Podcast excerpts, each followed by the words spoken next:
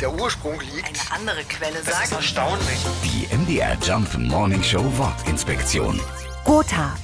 Auch wenn es ziemlich ähnlich klingt, mit dem heiligen Godehard hat der Name der Stadt Gotha nichts zu tun. Der Schutzpatron der Stadt war im Mittelalter der Abt eines Klosters ganz in der Nähe.